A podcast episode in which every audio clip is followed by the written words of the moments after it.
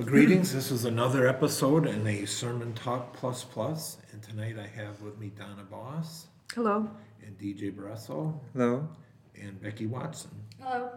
And I'm John Dubois, and we're discussing again our series that I've been working on for the Christmas season how Jesus is the prophet, Jesus is the king, and this week, how Jesus is a priest.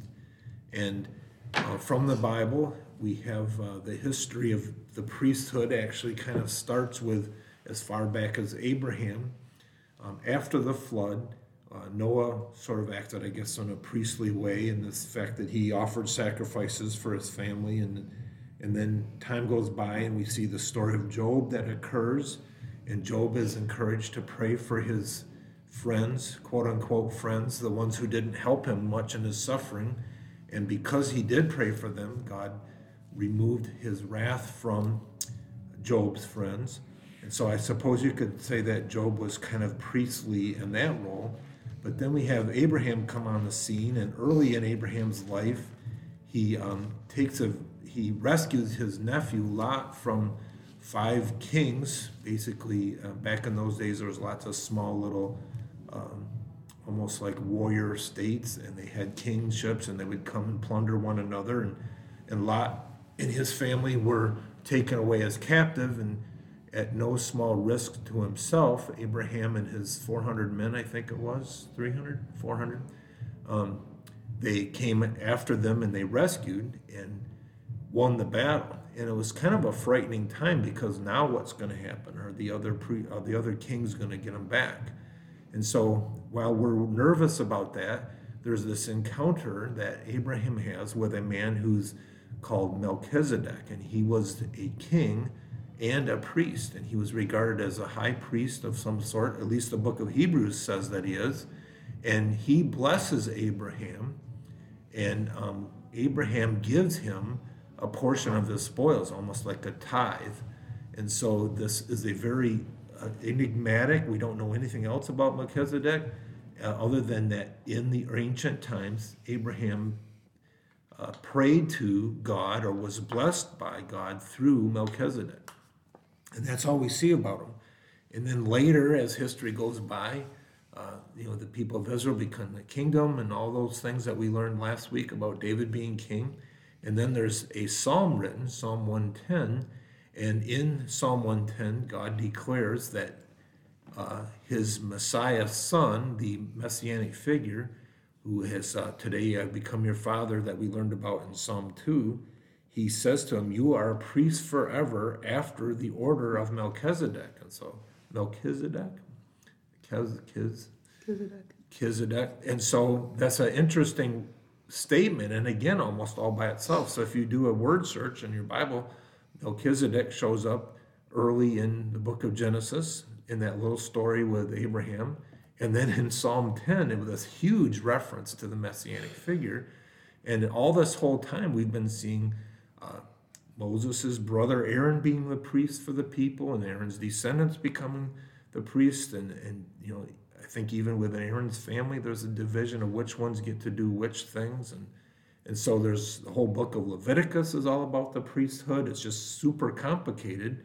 Again, somehow the priest is in is tasked with the duty of making it possible for normal, everyday worshipers to go through the process of properly approaching God and offering sacrifices. And, and even in the story of Leviticus, in, Abra- in Aaron's family, um, there was a time when a couple of his sons didn't do it right. They offered foreign fire. Some somehow it was not the way God prescribed it, or else they were innovating on their own or doing something. Hophni and Phinehas were killed on the spot in Numbers 11.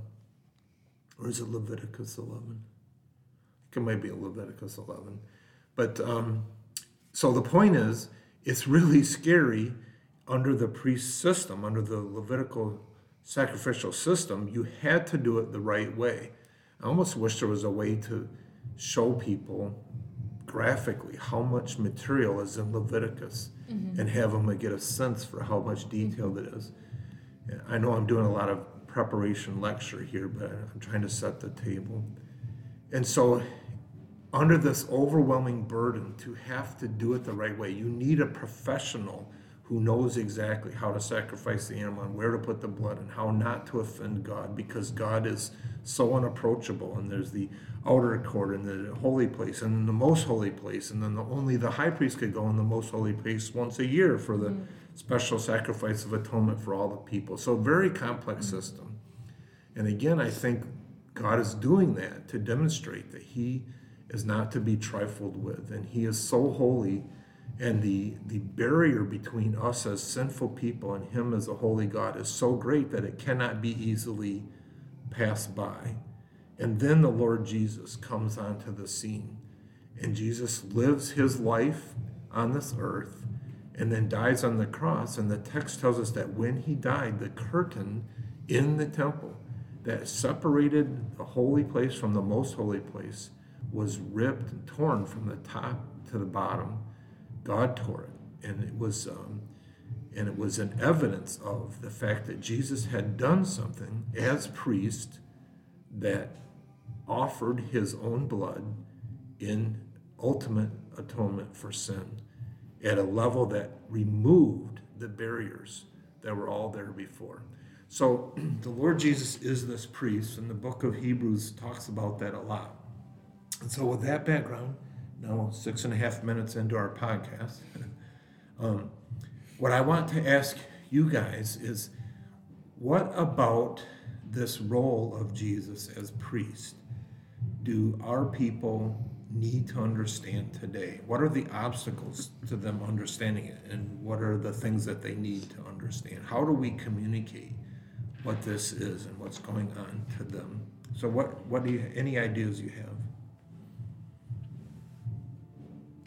I do think you need to outline the roles of the priest, the things that they were supposed to do. It sounds like, in the way you were describing it, that one of the roles, like a priest intercedes, but also reconciles, like makes it okay for you to be with God, you know, or to be okay with God, right? Like taking making peace. And we obviously see that in Jesus, but I guess I've never thought of that in the Old Testament context. Um, so, sort of a mediator role, uh, that kind of, um, yeah, he can represent you to God. Yeah. And I think he made, the priests made the sacrifices on behalf of, in the place of almost like a lawyer that represents mm-hmm. the client the priest represented the people. An advocate. Yeah. An advocate for them. I'm not sure why they couldn't make their own sacrifices at that point because earlier in the Bible, I mean, Cain and Abel brought sacrifices, yes. and they were supposed to do blood sacrifice, you know, right. an animal, which was the problem that Cain and Abel had with each other. But almost from the beginning, there was some kind of animal sacrifice. But at some point, God set up this system where a priest would do it for the people. I'm not really sure why, other than maybe that was supposed to represent that Christ was going to be our representative like and that we couldn't just come on our own. Yeah. And really, you couldn't sacrifice your own life and live afterwards. I mean, it, it didn't work. Yeah, there's two things I think you're reminding me. First of all, the sacrificial system was largely symbolic, right? It wasn't really dealing with sin, it was symbolic of what would have to be done for sin. And that's why Hebrews makes it clear that the blood of goats could not wash away sin or clear your conscience. It was a symbolic act to represent what was supposed to be true in your heart, right? So that was that. But the other thing you said, why the priesthood at all? And I, again, I, my thoughts have always been that one, it was just so complicated and so necessary to be precise that it was more than what mm-hmm. the layperson could know, at least underneath the Mosaic covenant. It got more complicated when when the when Moses went up on the mountain and and then they they fell into revelry and worshiped the golden calf. That's when God said, "I'm not going to go with them to the promised land." And Moses begged God to go, and he says, "Okay, the only way I'm going to go is if." And it's almost uh, clear, at least my Old Testament professor said that was the book of Leviticus. That's where Moses met with God face to face in the tent of meeting for weeks to develop the system upon which God could still be with his people and not have to break out against them. So all kinds of barriers were established to protect us from our profanity, from us not being holy enough.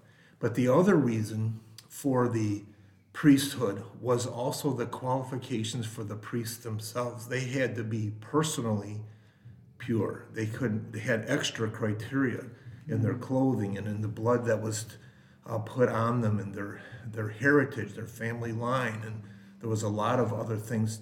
Again, I think God is trying to communicate to us how important His holiness is, and that He will be regarded as holy. He cannot be approached profanely, casually, um, on our terms. It's really on His terms that we need to approach. So I think I tried to answer your And I think that's probably what the point that it changed, because before the Levitical law, it was basically just offering animal sacrifices for your own sin. But it got so complicated. There were there were different kinds of sacrifices for different days and different wheat. I mean, there were other things that were grains. There were a huge, complicated system of sacrifices that I don't think any individual family right. could ever start to keep track of it all and do it all right. Yeah. And then the purity factor, and that they were dedic- they basically dedicated themselves to serving God as priests. They didn't get a piece of the land. They didn't go out and farm. Their total ministry and service was to God as the priest. And so and to it- the people. as and to the the priest. people. And so it did require sacrifice on their part, and it required some degree of trying to be holy. Yeah.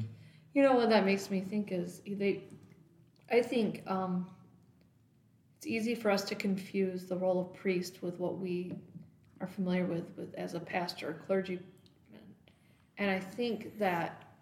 I guess as I think about it, the priests weren't really someone that the people would go to for advice hmm. or counsel, right? Because they were really just dealing with the the, the, the rituals and the traditions and the sacrifices. You know, it's not like they were they were not the pastors or the shepherds of the people like a pastor would be. Mm-hmm. No, there was a it was a religious transaction. Yeah. Yeah, Really? it doesn't seem to be um, a lot of teaching moments, right? There was the discovery of the book of the law under Nehemiah, I think it was, or um, Ezra. Josiah. Ezra, Well, Josiah found it too. Yeah. yeah. But Oh, then yeah. there was the Ezra episode where they, you know, the Yeah. the leaders taught from the. It was more the prophets that Yeah. did that. But the prophets would often communicate for God to the people. So the Levitical priesthood was not a preaching ministry as much as it was how do I deal with the sins I've committed? How can I let God know that I'm sorry about them enough that He would overlook my sin? But I can't approach Him even to do that. I need an assistant, I need a professional who knows how to take mm-hmm. my animal and make sure I won't do something wrong in the mm-hmm. process. So I, I think it's largely built Sounds on like that. one of the themes that you're going to have to establish in your beginning part. I think you're going to have to go back to the whole factor of the holiness. Mm-hmm. You know, up, you know, give the examples of the of the guy Hophni who and Phinehas and, and the yeah, guy who touched the Ark of the Covenant. yeah, Like when I always go back to when I teach kids, they're Yeah. always like very shocked by that. Yeah. And the idea because because we live in the new covenant mm-hmm. under Jesus, we forget Yeah. Mm-hmm. how wonderful it is to commune with God as his spirit within us. Because they did not have that. They had the curtain, mm-hmm. they had the the curtain and the curtain outside the curtain and through another person. Um, and you know, we talk about um, all of the sacrifices, all the blood, like over and over and over, all over the mercy seat. You know, it's just like it was so horrific. That's how big that chasm is. And to know now that we have the Spirit of God, not just the, car- the curtain being torn, but actually Yeah. indwelling us. yeah. Um, so I kind of think that's going to be important Yeah, I think you. are right. That's a good. one That's a good emphasis to make. And when uh, God tears the curtain, it's such a huge act of openness that something must have happened that's so big that I'm not any less sin. I'm not any more sinful or less sinful than my predecessors. It's that the sin has been paid for in a way that my predecessors did not have yet. And so, what Jesus does when Jesus says you're clean, it uh, it changes everything, and we do take that for granted. I think. Do you? I think we don't take, we take, we don't understand the separation, and, and that maybe was part two of the institution of the system, was that people were separated from God because of that curtain and the veil, and because only the priests. We don't just get to walk up to God and say, God, I'm sorry, I felt I messed up again. Too bad, you know, I mean to, whatever. But that that God is holy, He's separate, and there's no way that we can come to Him on our own, even with the animal. And you were talking about the blood. Um, when a couple years ago we looked at the dedication of the temple, if you read how many animals were killed, Like 20,000, Thousands. 40,000, yeah. thousands. Yeah. What a bloody mess mm-hmm. that had to have been Yeah, to watch that. And yet that's the the repugnance of that is what God needed. We needed to have that to We show how to bad our sin yeah, is. Mm-hmm. That that's how bad it is. In fact, there was a time right after that. I remember thinking about that one night going to sleep, and it's like, if I had to go out in the backyard and offer a sacrifice for every time I said or did or thought something, there'd be a whole bunch of dead bodies of animals in the backyard, and I'd probably never get out of the backyard because it's so often that we sin. But because of the culture and because of the easy believing in Jesus, I think we don't understand the gravity of every single sin cost an animal its life. And I think also, um, it also it underestimates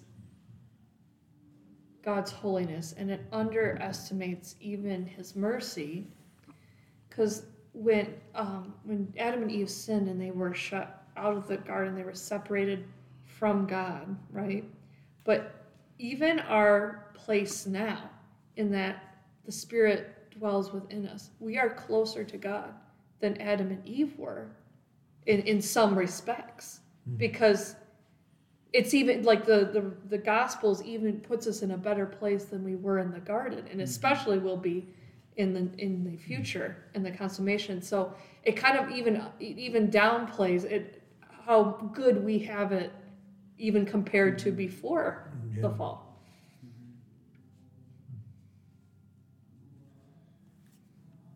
What uh, I think we got some good handles on the obstacles that are um, audience today has. Right, we don't understand the holiness of God. We don't understand how awful sin is. We don't have this graphic picture in our minds of a forty thousand uh, lamb sacrifice day or anything like that. We wouldn't. None of us can remember one lamb sacrifice, and so. So those are obstacles. Other things that we could do to to explain this? I think of what Becki said that we, under, we underestimate the holiness of God because when I think of God in the Old Testament and the God of the New Testament, it seems like for many people, including myself, that there's a difference, right? He's presented in the Old Testament in a way that he is very, like you said, strict, and unapproachable. But we have to remember that God now is not less holy than he was or he is in the Old Testament. And for people to not be able to approach him casually in the Old Testament, it's supposed to be the same way had it not been for Jesus Christ. And Right. for me to wake up in the morning and come to God, approach Him, that's big thing. It is. And it also then shows why to reject the Lord Jesus, to treat as an unholy thing the blood of that covenant, is a greater sin than anyone could have committed before, even because now we have, now God has made the way and we still violate. That would be, uh, it's not like we're under, it is a great blessing to be under the time of the gospel. But under whom much is given, much is required, is what I'm trying to say, is that, that it makes us even more accountable. As a, a lost person today is in a lot worse trouble, if you could say that, because they see and hear the story of redemption and grace and don't respond to Jesus' act of sacrifice. There are a lot of parts of Hebrews that bring out some of these points beautifully, probably better than we could say. They do. Um, the, I was thinking of the access that we have to the God of creation and to God who is holy. Part of the um, Hebrews that says, Therefore, brothers and sisters, since we have confidence to enter the most holy place by the blood of Jesus, that's, that's our access card. Mm-hmm. By a new and living way opened for us through the curtain that is his body. And since we have a great priest, let us draw near to God with sincere heart and with full assurance that faith brings. In some translations, it said, approach boldly. It reminds me of a, a judge I knew in the federal court. Federal court is austere, the rooms are big, the ceilings are high, they're kind of like scary. But there was a judge there for many years, and when I interpreted and then I went away and came back, I could go visit him in his office.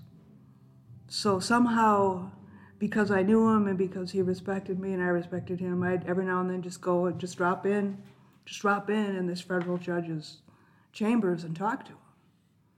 And now I have access cards to a lot of the judges in Grand Rapids. I, I can get right back into the just walk in their office. It's a huge privilege. Mm-hmm. It's it's unusual, but I've got that card because somebody approved it, and so we have this card to come to Jesus without having to bring any sacrifice. The, the thing in a lot of countries where they have priests is that the priest doesn't do anything unless you bring him something. Mm-hmm.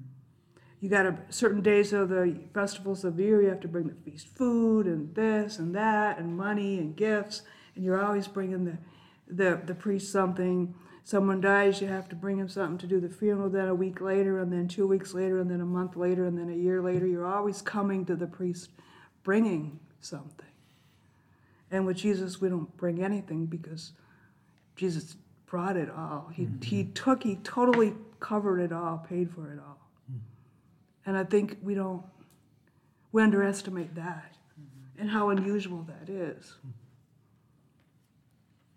Hebrews says one of the challenges to preach from this material is where do you stop quoting? Because from about chapter 7 to mm-hmm. chapter 10. 10, there are so many good lines that you just, how do you not just read it all? I was going through your underlining I know. to, to highlight, I, you know. I keep trying to figure but out. But it's like I don't even, like- there's some I missed. Yeah, but but I think we just, for the sake of time, I have to not do what I like to do, and that's put it all in there. I have to pick some highlights, but Are you going to talk about we are the kingdom of priests I or royal we priesthood? could. That was a vision for us, but I don't think so. I think I want to end and finish with Jesus as the high priest and the mm-hmm. salvation that we mm-hmm. get. It is certainly a side. It is a huge comment on what has happened to us that we have now been qualified to be uh, priesthood. I see two major things here. One is that the priests before, day after day after day, er- you know, year after year, the whole history. And Jesus went in one time, offered one sacrifice, and it paid for everything. The other beautiful thing I see is that the priests brought animals, either that people brought to them or the priests, they brought something and, and shed the blood of an animal representing what Christ would do when Jesus came as the priest. He was not only the priest, he was also the sacrifice. He gave his own blood. Yeah, for himself. Yeah. And that I can't I can't totally understand Right. that. It's, it's so beautiful and so huge. That he gave himself as the And, sacrifice. it- and it's an evaluation process too. Part of what Leviticus teaches us is that the animal is inspected and the priest is inspected. You have to be measured up. The Passover lamb has to be without blemish. And so Jesus, when he goes into the holy place, when a human high priest under the Levitical system went into the holy place, there was fear that maybe they hadn't prepared properly. And that's why the, the tradition says that they tie a rope around their ankle to pull them back out if they fall dead, right? And so Jesus goes in, and by virtue of him going in, he is accepted mm-hmm. as a pure and perfect sacrifice. So it's not just Jesus's willingness to offer himself, it's that he is evaluated as sufficient and complete and, in all that too. So it's a pretty beautiful thing that way. Um, this might have been good answer to your obstacles thing, but how does the priest role that we're talking about uh, differ from the priests in Jesus' day that were his enemies? You know, like Caiaphas, right? Like, wasn't he the high priest? Yeah. Why was he doing so much politics and stuff like that? I Yeah. mean, Uh, Um, that is a good question. What do you think would be, how would you answer that? I, I have some guesses, but does, do you have any idea how it, what were his, what was Caiaphas and Annas the high priest and when Jesus says, woe to you priests, uh, I would assume they were just not doing the the right law. job of a priest. I think they had turned their system into a power system. Right. Especially since politically they didn't have any um, kingly power, right? They were. They were un- the only people, like, as far as the Israel, the children of Israel, only looked to them as leaders because they didn't have a king. because they're under Rome's rule. So, Yeah. so the whole government part of their lives, the taxation part of their lives, was all controlled by Rome. So the only thing that remained for their identity as Jews was the religious system. Mm. Right. And so their their Sanhedrin, that was their teachers of the law, and the priests were the the chief priests. I think Jesus refers to them, right? Those were the ones who kind of ran Judaism, and that was their advocacy, and that's why. Are we to assume though that they were during this time doing a um, sacrifices of atonement and everything? that they Yes, were that too, to be doing? because because uh, Jesus cleansed the temple because they were doing money changing because they were money changing for visitors to pay for sheep rather than bring the sheep with them on the journey. They would buy one on site. And they were scalping them. right. They were And- taking advantage. They were doing Right. like just like the fo- the baseball stadium charges you too much for a hot dog. Right. That's you know they were charging too much because of And when uh, Jesus was born, they went and yeah, they circumcised. Jesus, so the so they were doing all those rules still. yes, And yeah. all the all the foreigners that came to do the sacrifices came with foreign money. Mm-hmm. So they could, you know, not only were they overcharging for the animal, They but they were the under, conversion, they were, yeah. you know, taking advantage of them in the conversion of, of different currencies as well. And I think too that you hit on it that it was a power, it was a power leverage. Yeah. And they did not, they like the king, didn't want, nobody wants to lose their power. Mm. No political person wants to lose their power. And the other thing, I think it was a money thing. It was money and power for them. And I, I can see how easy that happens because I have seen it in other places mm-hmm. where the priests, if you leave the certain church in a certain country, they, they won't even bury you in the cemetery. You can't be buried because the priest won't let you. That's a lot of power. yeah. And, And they didn't way want him it taking kind of it makes away. me wonder did they they kind of they benefited from the Romans being ruling over In them. some ways, they didn't have to deal with their own internal royalty. They were they were the top dogs in Judaism. yeah. Right, and you know, like think about how Herod or uh, Pilate. Pilate, yeah, that's what I was trying to think of, goes to them and like asks them, and like, they had like a they had like role Right. of you know they were rubbing shoulders with the actual kings and stuff. I had never thought about that. It isn't, you know, it's not an accident that Jesus was crucified on mm. a Passover weekend. And, and you could argue that it was at the hour of the evening sacrifice that he said it is finished. And so, I mean, it was not an accident that it was three in the afternoon and that it mm-hmm. was, that, it, you know, so many of those things, God did it exactly right to present his son as a sacrifice of atonement. Mm. So Jesus is, you know, that same day, there were lambs sacrificed. It was a high holy day. That's why the, the Jews couldn't go into Pilate's property for the trial 'Cause because they still couldn't wanted be the unclean. Sabbath They still yeah. needed to function as Passover. Um, in that respect too, then it might be, it might be important for you to highlight that not only is Jesus the priest, he was the lamb as well, you Yeah, know? I think-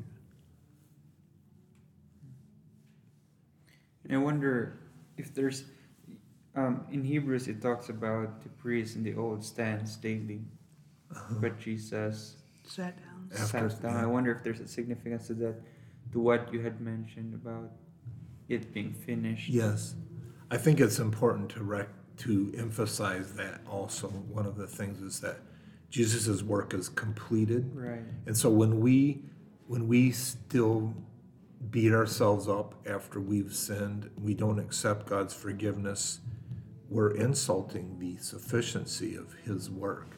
You know, it's hard to believe that God loves us and forgives us. But just because I have weak faith is no excuse to undervalue what Jesus has done for me. He sat down and finished it.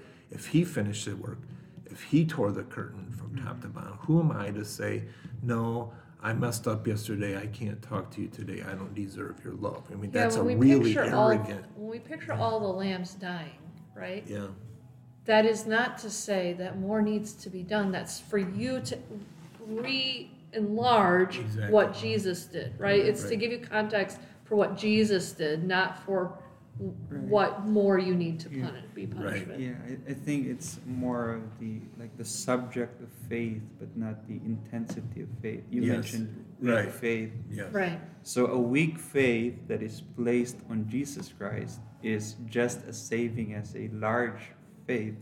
Yes. You know, Yes, that's a It- good it- It's point. not And is more saving than a large faith in some other Right. object that's not True. the truth. Yeah. right.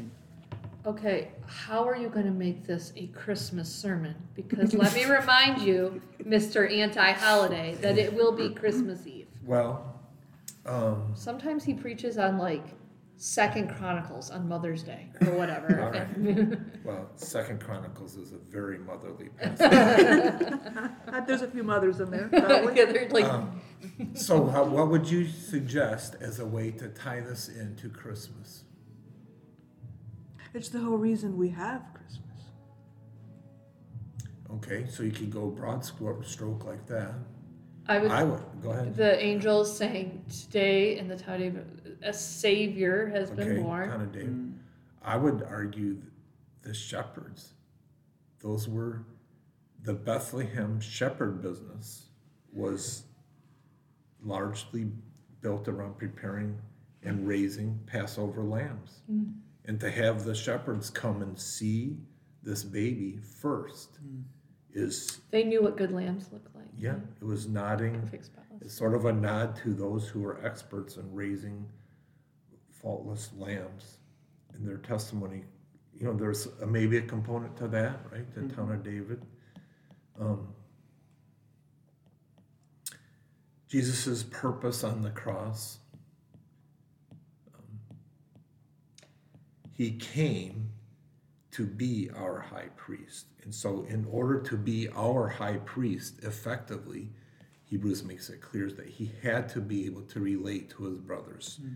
to understand our weakness. And so, God made him a perfect high priest by letting him suffer for us here on earth. So, so the fact that Jesus knows what it's like to be sorry or sorrowful, I'm sorry, and to be misunderstood and to be hated and to To be feel grief. yeah to be hmm. sad and hunger and thirst. All of those things are what makes him is part of what makes him that perfect sacrifice that not only is he morally holy and blameless before god but he is perfectly representative of us hmm. as his, as his people.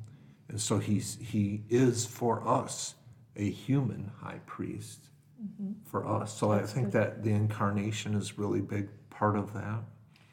The angel said, Glory to God in the highest heaven, and on earth peace to those on whom his favor rests. And it really is about reconciliation. You know, Colossians Yeah. 1, making peace How through his that- blood shed on the Yeah. cross. It's like, it's about the blood. It's about making the peace. It's about Yeah. Um, taking could enemies and making friends. that, yeah, without that payment, without that mediator, mm-hmm. the one man. because you talked earlier about that being the role of the priest to, Yeah, to make th- make it okay for you to go to God. yeah. So it's a it feels like a daunting task, Yeah, you have a lot to cover. but it's pretty much the whole Bible. Yeah. You've got Leviticus in there. You've got Hebrews. but to summarize, yeah to summarize, I think what I would want to do again is try to establish the sinfulness of man through the golden calf incident, the holiness of God through the establishment of the priesthood and the failure of Hophni and Phinehas. Well, almost you could combine those stories, Yes, right? Right.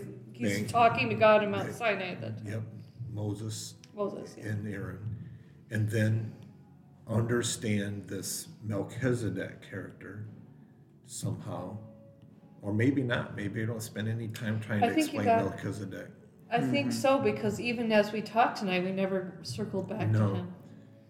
Except it's it's just it was helpful for the it's an important doctrine or important teaching because it helps the Jew understand how a son of Judah could be a priest. So there has to be a different order of priesthood than the Aaronic priesthood. Because Jesus was not a Levite, right? Is that what he we're was- talking about? Exactly. Mm-hmm. And so that's for for the Hebrews writer, that's a big deal. Is he's trying to defend that Moses or that Jesus is not only a legitimate priest, but he's a priest of a different and higher order, even Because higher he's than a king priest, right, right? and even higher than Aaron, because in Abraham, Aaron gave Melchizedek the tithe, and so he's a higher priest than Aaron. So that, but that's probably a bigger issue to the Jew in that context, and probably doesn't really. None of us care. None of us have an that part. obstacle about Right. Jesus being a Levite. Right, exactly. Because there is a big section of Hebrews that talks about Yes. that. That why why was there still need for another priest to come, one in the order of Melchizedek, not in the order of Aaron? And later it's clear our Lord descended from Judah. In regard to that tribe, Moses said nothing about priests. Right. So that so he's he, and the reason he ultimately says is because he's a priest by virtue of having an indestructible life. The fact that he rose from the dead qualifies him as a higher high priest than Caiaphas and Caiaphas and Annas. So, so so for the Jews reading Hebrews, it was a huge comfort to them. Wow, not only does Jesus get to be our high priest, but he's a higher high priest than anything. Well, it's not to say that we couldn't have benefit out of that as well, but I think that for this, for distraction Christmas, yeah. yeah, So the holiness of God, the sinfulness of man, holiness of God, establishing this barrier, the fact that Jesus comes and fulfills the priesthood being both a perfect representative of man and a perfect moral uh, lamb before God as the, the lamb that was slain, a Passover lamb, and then emphasizing the the shepherds in Bethlehem, the lamb, the Passover, even there was probably lambs that were sacrificed that day. And then Jesus' death in the temple, the curtain is torn, and then he fulfills for us. And then all then again we could go into the implications of that for mm-hmm. us as believers, that he saves to the uttermost. He cleanses our conscience. It's work that's done once for all, mm-hmm. not uh, not repeatedly, not over and over. Mm-hmm. and that's what I guess as your clincher, as your conclusion, I would bring it back to Christmas. That's why it's a holy night.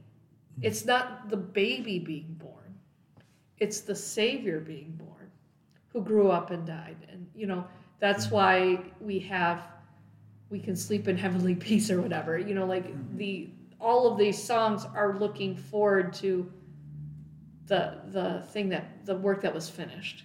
Mm-hmm. Yeah, as remarkable and as exciting and as amazing the birth story is, they are meaningless stories without the finished work of that same person as our Savior. Well, that sounds pretty good. Um, maybe we'll just play this podcast. It'll be a shorter message. It's only 39 minutes. So, well, um, DJ, you're going to be uh, next week at this time. You're going to be in Mexico, Mm-hmm. right? So pray for you on your missions trip. And um, we won't be meeting to do a, a sermon talk plus plus next week, but we will see how that goes. The, the next message is okay, we've had Jesus as prophet, priest, and king. So then the fourth week is going to be how do we respond to him? And I'm going to use Timothy to talk about uh, the passage in Timothy to talk about being farmers and soldiers and holding on, hold till relieved. So, all right, let me pray. Father, thank you so much for this time that we've had to discuss your word. Lord Jesus, thank you so much for finishing the work that you were given to do. You did it so well. Thank you for being able to relate to me as a human being, but also thank you for never sinning and then purchasing for me my salvation because of your perfect sacrifice. Thank you for doing that. Thank you for, uh, thank you, Father, for accepting Jesus' work, making it possible for me to be um, a member of your family without constraint. I don't need to come to you through a priest. I can come to you as my uh, elder brother, Lord Jesus, as my father in heaven, as my uh, best friend. And we thank you in Jesus' name. Amen. Hmm.